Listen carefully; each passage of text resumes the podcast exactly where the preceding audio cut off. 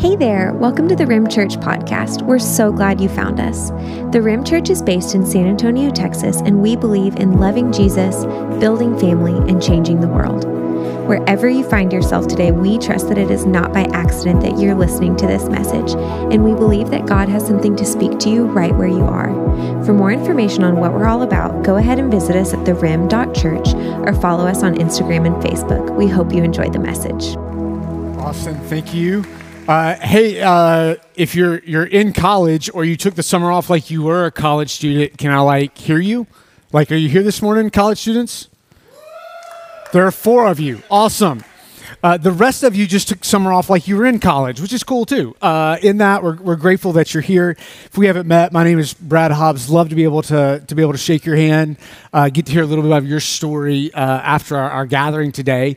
Uh, but this morning, we're going to jump back into a series that we started a couple weeks ago called Deconstructing Egypt. And it, it's this idea that as a people, what does it mean to, to flourish the way that God designed us so that we would actually live in a place of peace in a world of chaos? And this morning, we're going to pick up that story in Exodus chapter 3. So if you want to turn there, you can do that. If you're, you're like typing notes out, uh, the title of our, our just our, our, time together in Scripture today uh, is Twice Orphaned. Once by birth, second by religion twice orphaned, once by birth and second by religion. From Freud to Maslow to even current writings in psychology like uh, Brene Brown and Daniel Pink, uh, it's, it's pretty, pretty clear that as psychology as a study has been developed and worked on, that there are four core needs that are deeply hardwired into the soul of every person. Those four needs are, are ultimately safety, both psychologically and physically. Second is love without contract.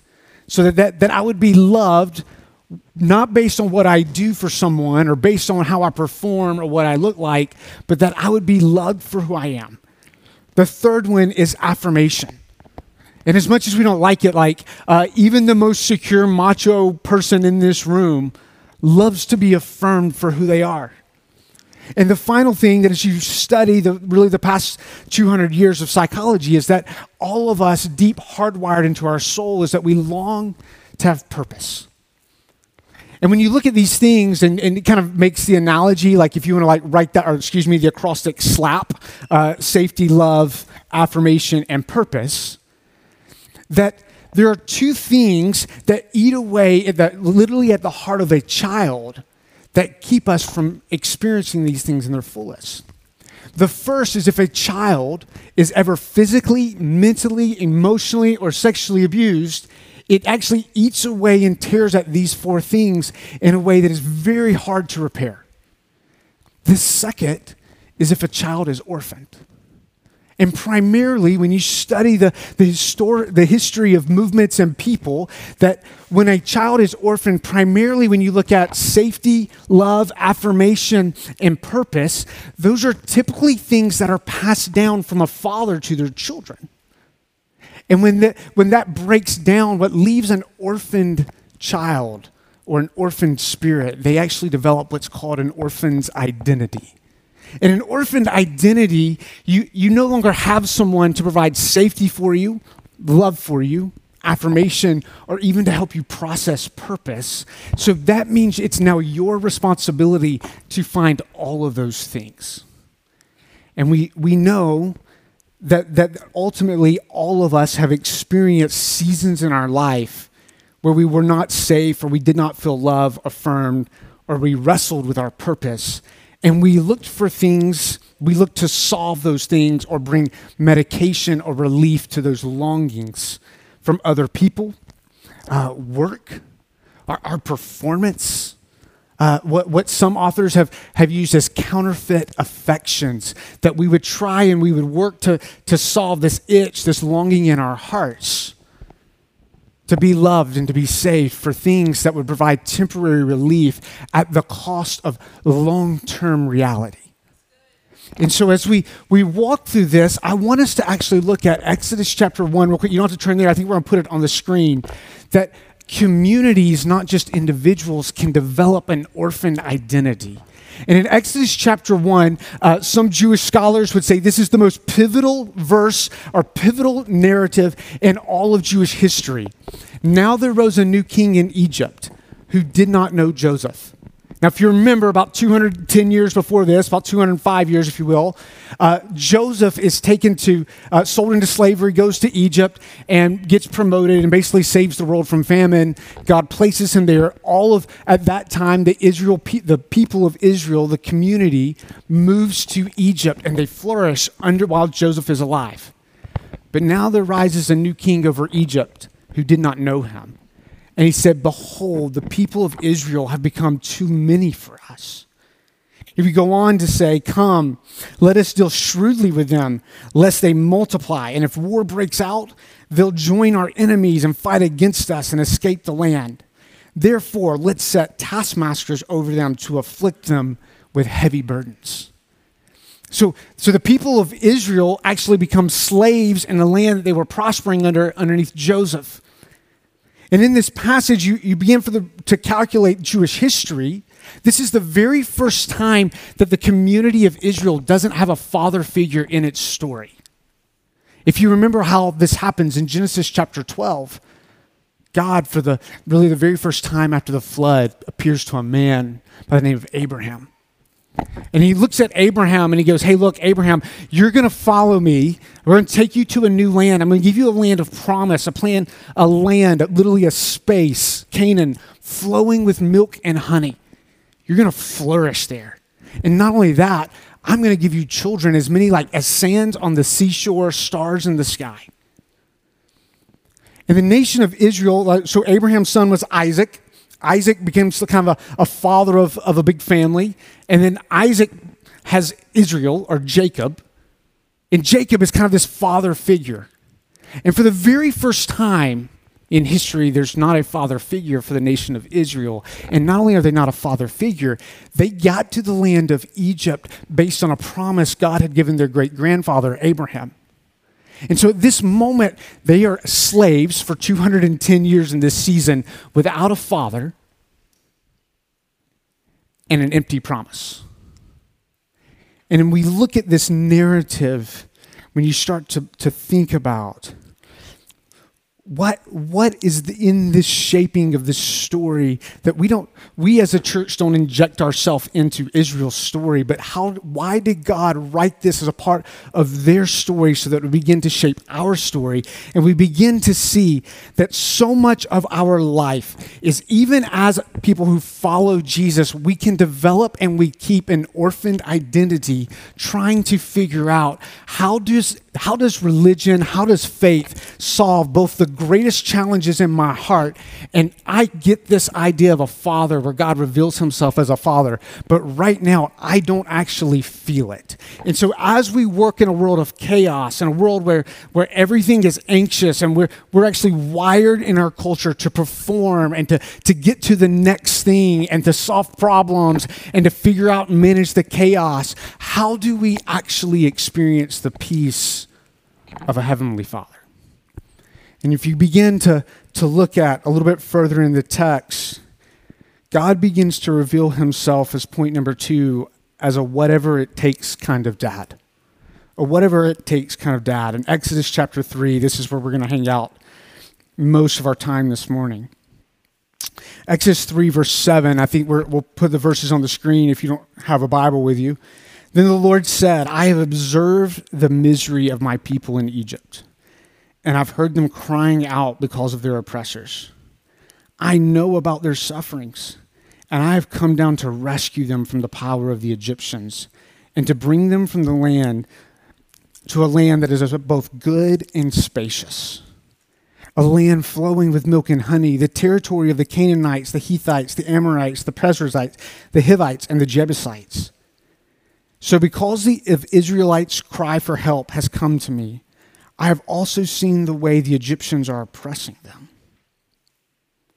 Therefore, go. I am sending you to Pharaoh. This is, this is God literally talking to Moses, this, this story through a burning bush. Go to Pharaoh so that you may lead my people, the Israelites, out of Egypt. But Moses asked God, Who am I that I should go to Pharaoh and that I should bring the Israelites out of Egypt? He answered, I will certainly be with you, and this will be the sign to you that I am the one who sent you.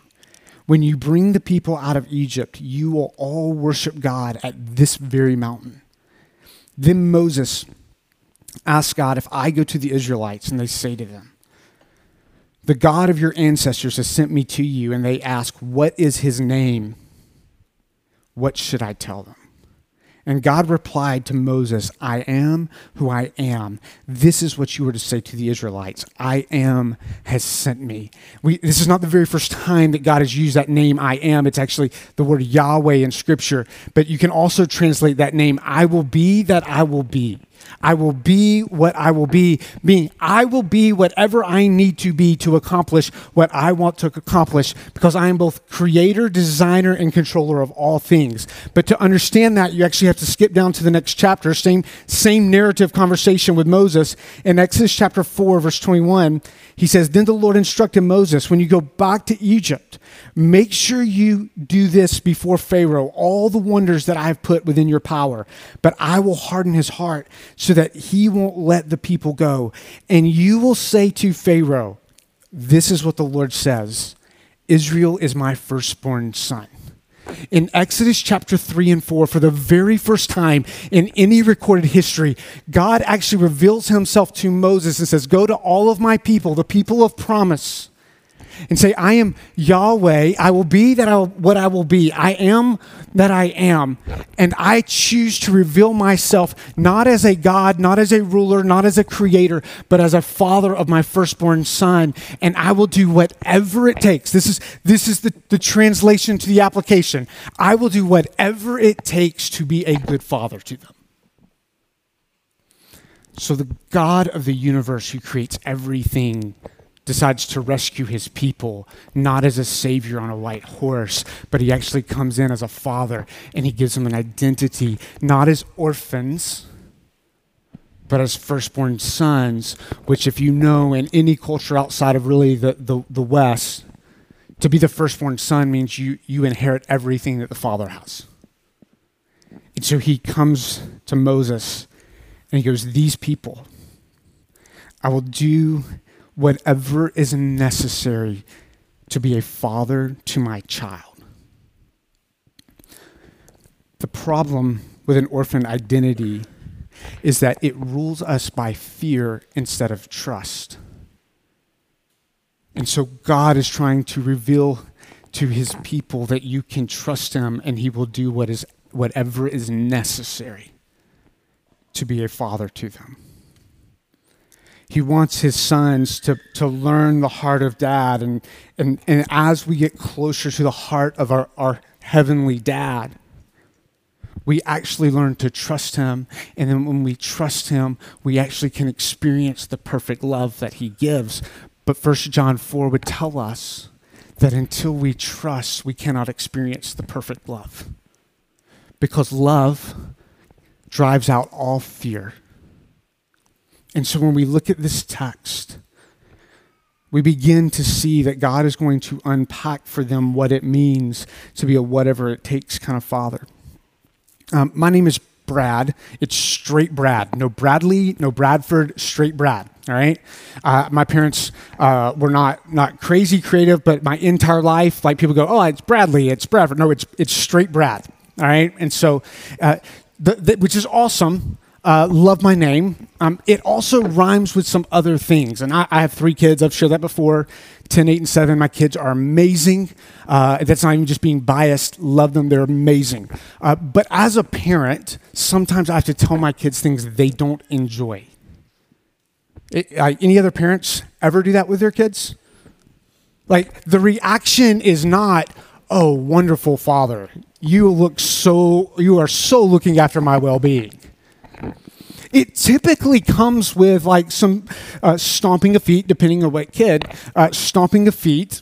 Um, some screaming, some storming off, all those wonderful things that a, a, a tension will do. Um, my seven year old, that was super creative, the only boy that I have, he figured out that Brad rhymes with bad dad Brad. So, so on occasion, when I have instructed him to do something that he does not want to do, or that he uh, uh, does, we, you know, hey, it's nine o'clock. We're not watching another dude perfect for the 14th billion time. I will get a, you're a bad dad Brad, which I've started to wear as a badge. Uh, it, it hurt at first. I've started to wear as, as a badge because my seven year old can't quite comprehend that I actually have his very best in mind. He will actually get mad and frustrated with me, even though I will do whatever is necessary for his heart to flourish. And so, as we look at a God who has already articulated, I will do whatever is necessary to be a dad to you, we have to live with the reality that there are times that our Heavenly Father has a perspective that is far greater than ours. And when in doing so, He will often tell us things that in a moment we don't necessarily like or want. And for the nation of Israel here, we see in Exodus, right after this account, right after this account, in Exodus chapter 7 through Exodus chapter 12, he's going to reveal to the nation why he can be trusted. He does so in 10 plagues. I'm actually going to I'm going to outline these 10 plagues for you. These plagues were both judgment but also his track record. In, in the very first plague, he turns the Nile River into blood to show that the, the Nile, if you study Egyptian history, was the source of all economy and all of life. It's what made everything grow. And he turns it into blood. And yet somehow the Israelites still flourish when the Nile River is turned into blood. He's revealing that he is the source of all things. The second thing is he, he uh, great plague all right? He turns, he basically unleashes frogs all over the whole territory.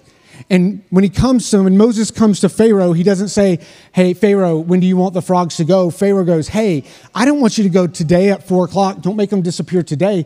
I want you to do it tomorrow at noon.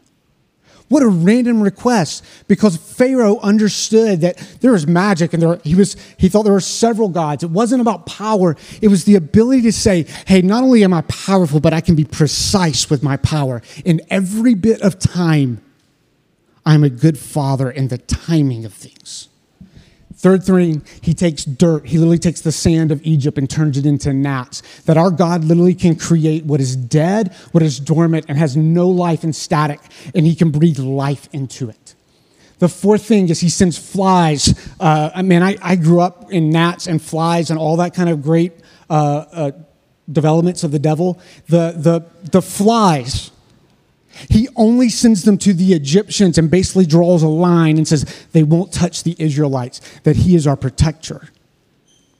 Then he destroys the Egyptian livestock, but not the Israelites' livestock that he is a God, a father that will provide. You look at the sixth plague.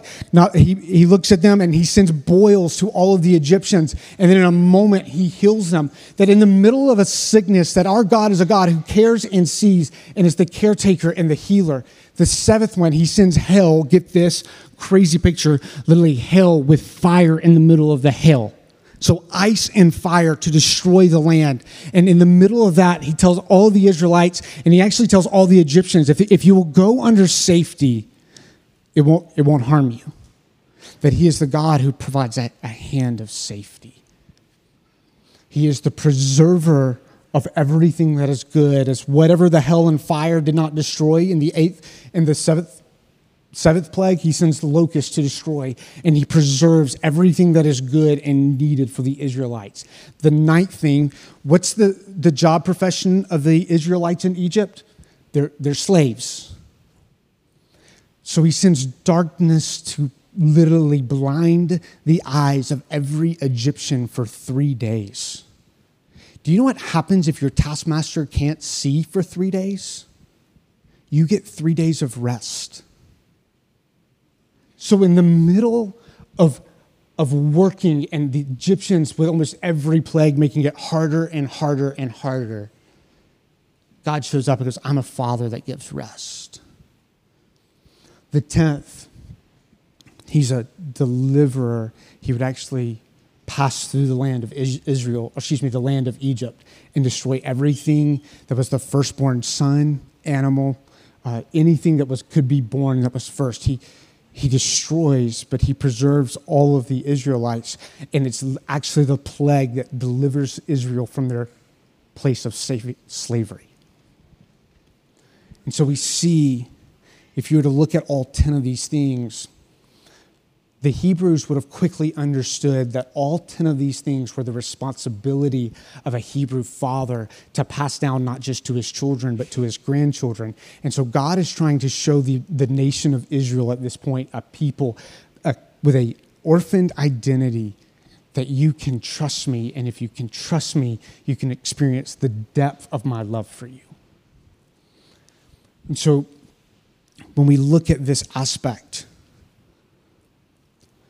one, one simple truth.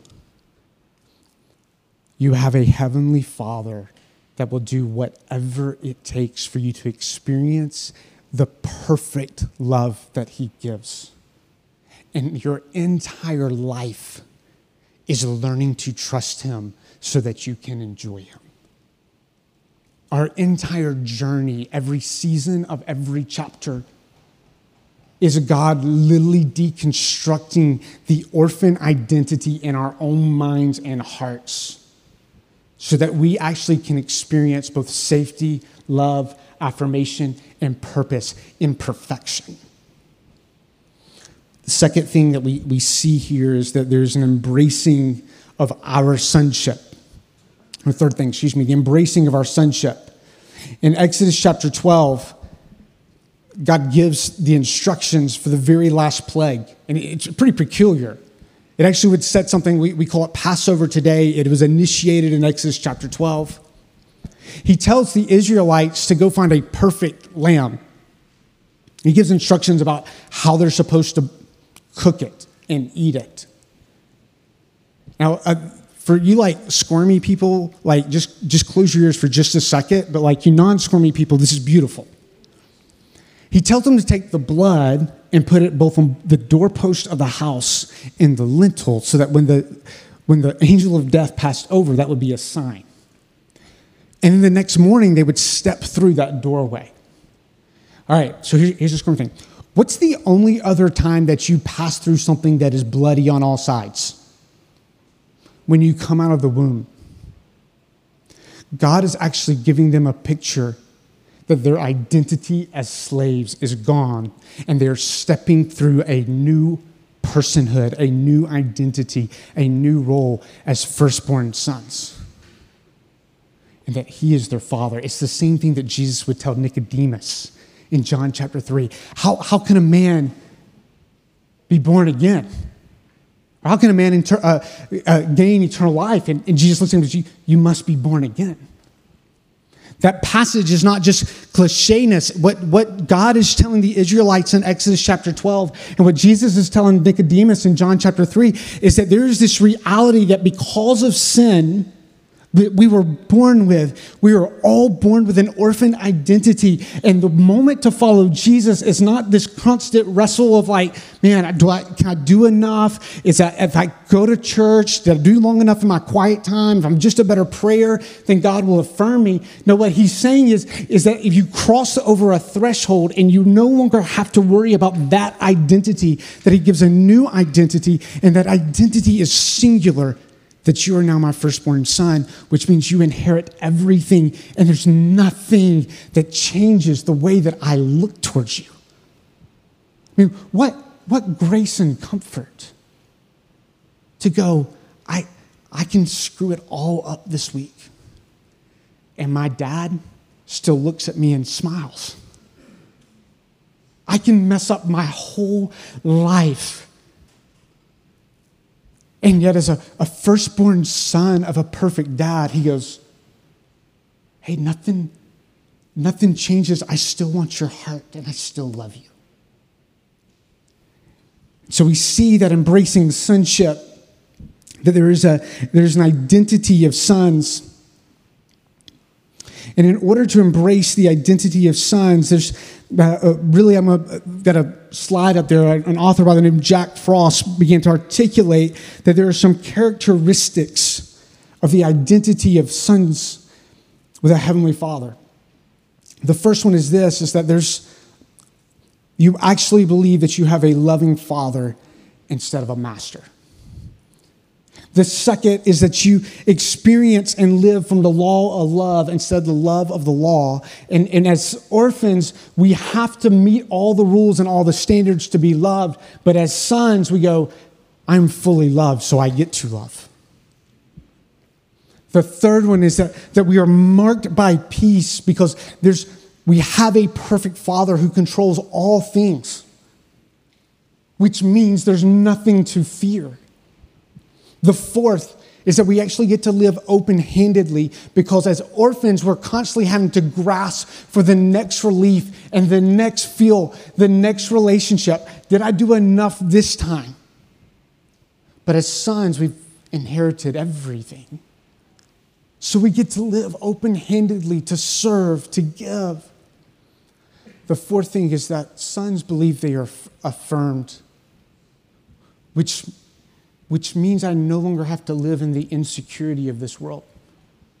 I no longer have to worry about what you think of my, my message, my talk today, because God has already affirmed who I am. Doesn't matter what your boss thinks of you in the sense of if he berates you, if he's ugly to you, if he's, if he's a jerk, yeah, there, there may be some performance things to work on, but who you are from your identity cannot change because you're affirmed. The final thing is the spirit of sons live interdependent, while the spirit of orphans live independent. Orphans scrap for everything they can get in life. Sons begin to realize that dad has put everything together and that I need you and you need me in order for us to actually enjoy everything that the Father gives. So, so like th- this aspect, there's no one that is embracing sonship that lives in isolation. There's no one embracing sonship who is a, a, a lone ranger saving the world. Because to embrace sonship is actually to embrace the fact as a community that as the firstborn sons of the king, that we're all equal and he designed us to need each other uniquely and differently. And so, how do we shift from the rule of an orphan identity to the rule of sonship? There are three things. One is that we daily own our own orphan spirit. Um, it, for later this week, if you want to just write down Luke chapter 15, got, Jesus tells a story about two brothers. Uh, one is a train wreck, and the other one is like Mr. Perfect. And both of them, Jesus says, have an orphan identity. That we daily recognize that fear, anxiety, a desire to perform, a desire for, for, for relational affirmation, that we seek it from all the wrong places. The second thing we do to, to move from our identity from orphans to, to sonship is that we receive and give and give forgiveness. We receive and give forgiveness. Like there's a repentance of our orphan identity that we have to surrender every day.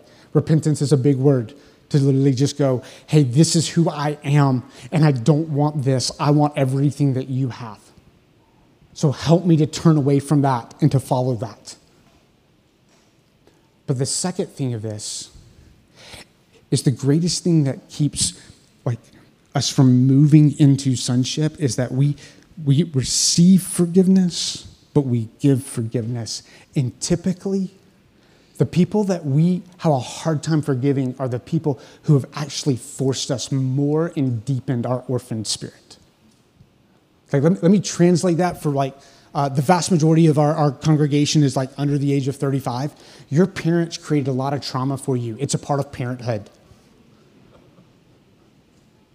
Until you can forgive your parents for the way they traumatized you, you will never be able to experience the depth of a perfect love from a heavenly Father. That's hard.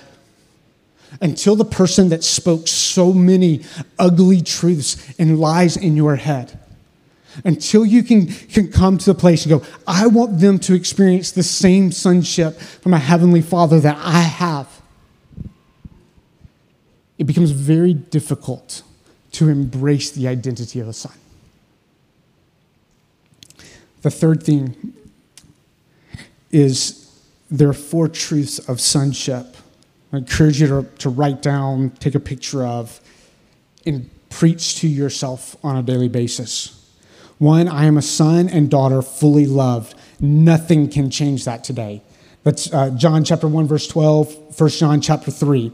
The second is I live among orphans who need a father. 2 Corinthians chapter 4. Here, here's, here's the reality if you embrace the identity of sonship, the vast majority of the people in this room still live with an orphaned identity.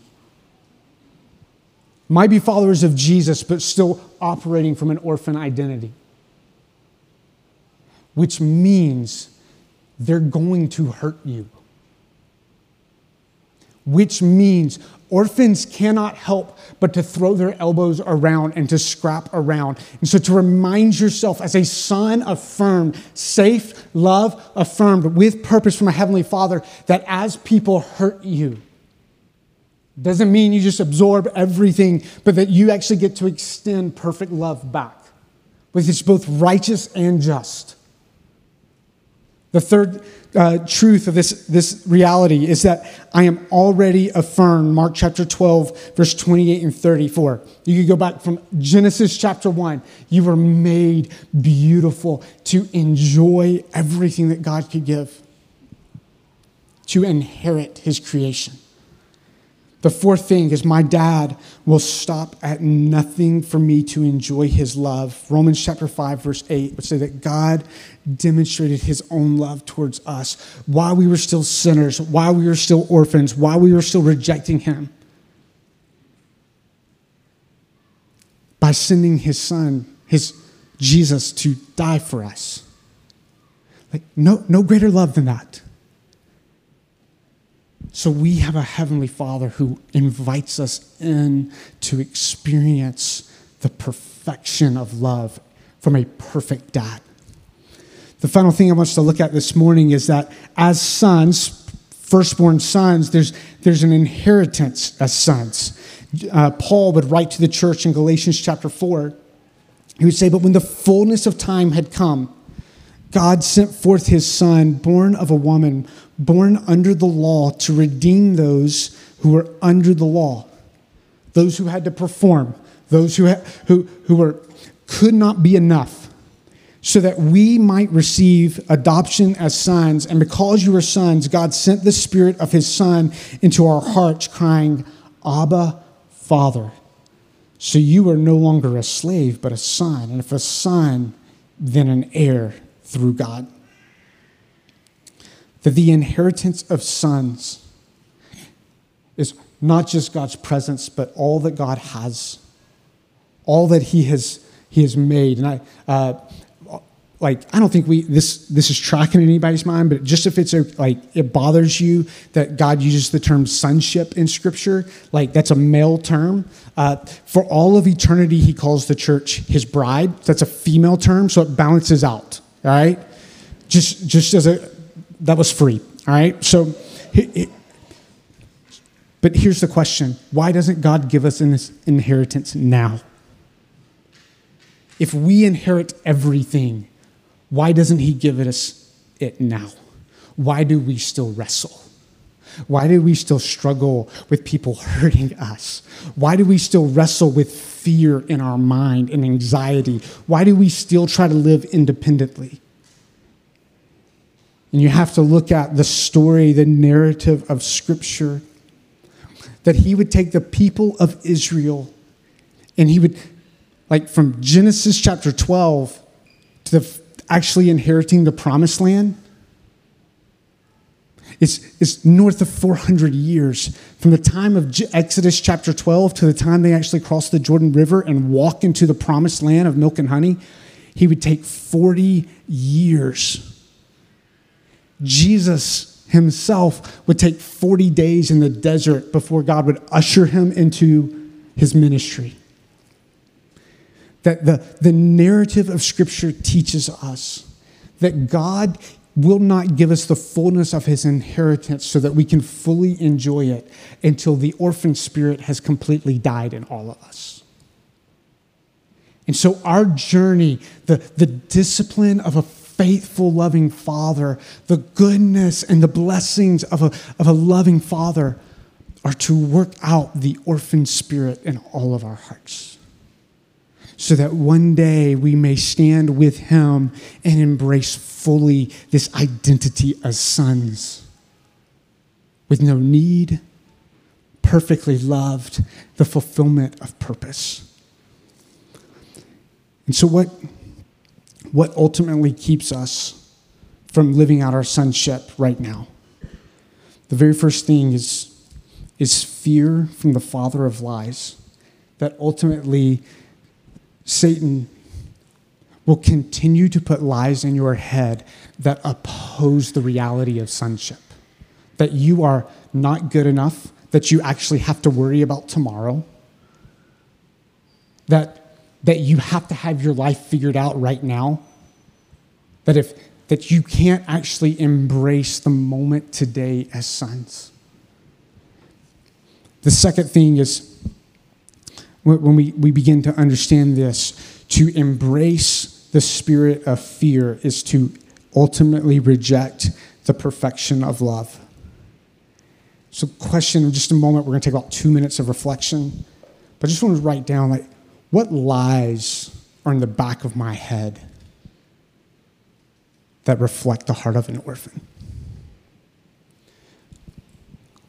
Fear is ultimately played out by pursuing counterfeit affections and a spirit of restlessness. Love how one author puts it, writes a, writes a book, author by name Pete Scazzero, emotionally healthy leader. He goes, most leaders are afraid of the quiet. They're afraid to rest because ultimately they're afraid of what God might reveal in their hearts. Sons get to sit quietly and enjoy the love of a father because they know that he knows everything. He looks at it and he goes, I love you, I'm proud of you, and I want you to have all that is good and right. So, what, what do we do from here?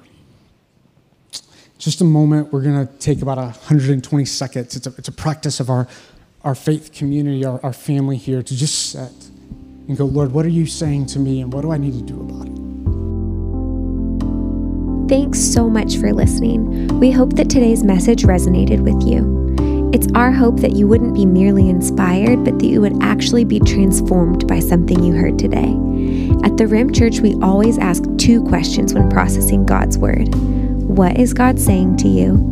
And what are you going to do about it? We encourage you to take a moment, reflect, and then to share with a friend or send us a message. We'd love to hear what God is teaching you and how we can help you take your next step in obedience. Until we meet again, we love you, church.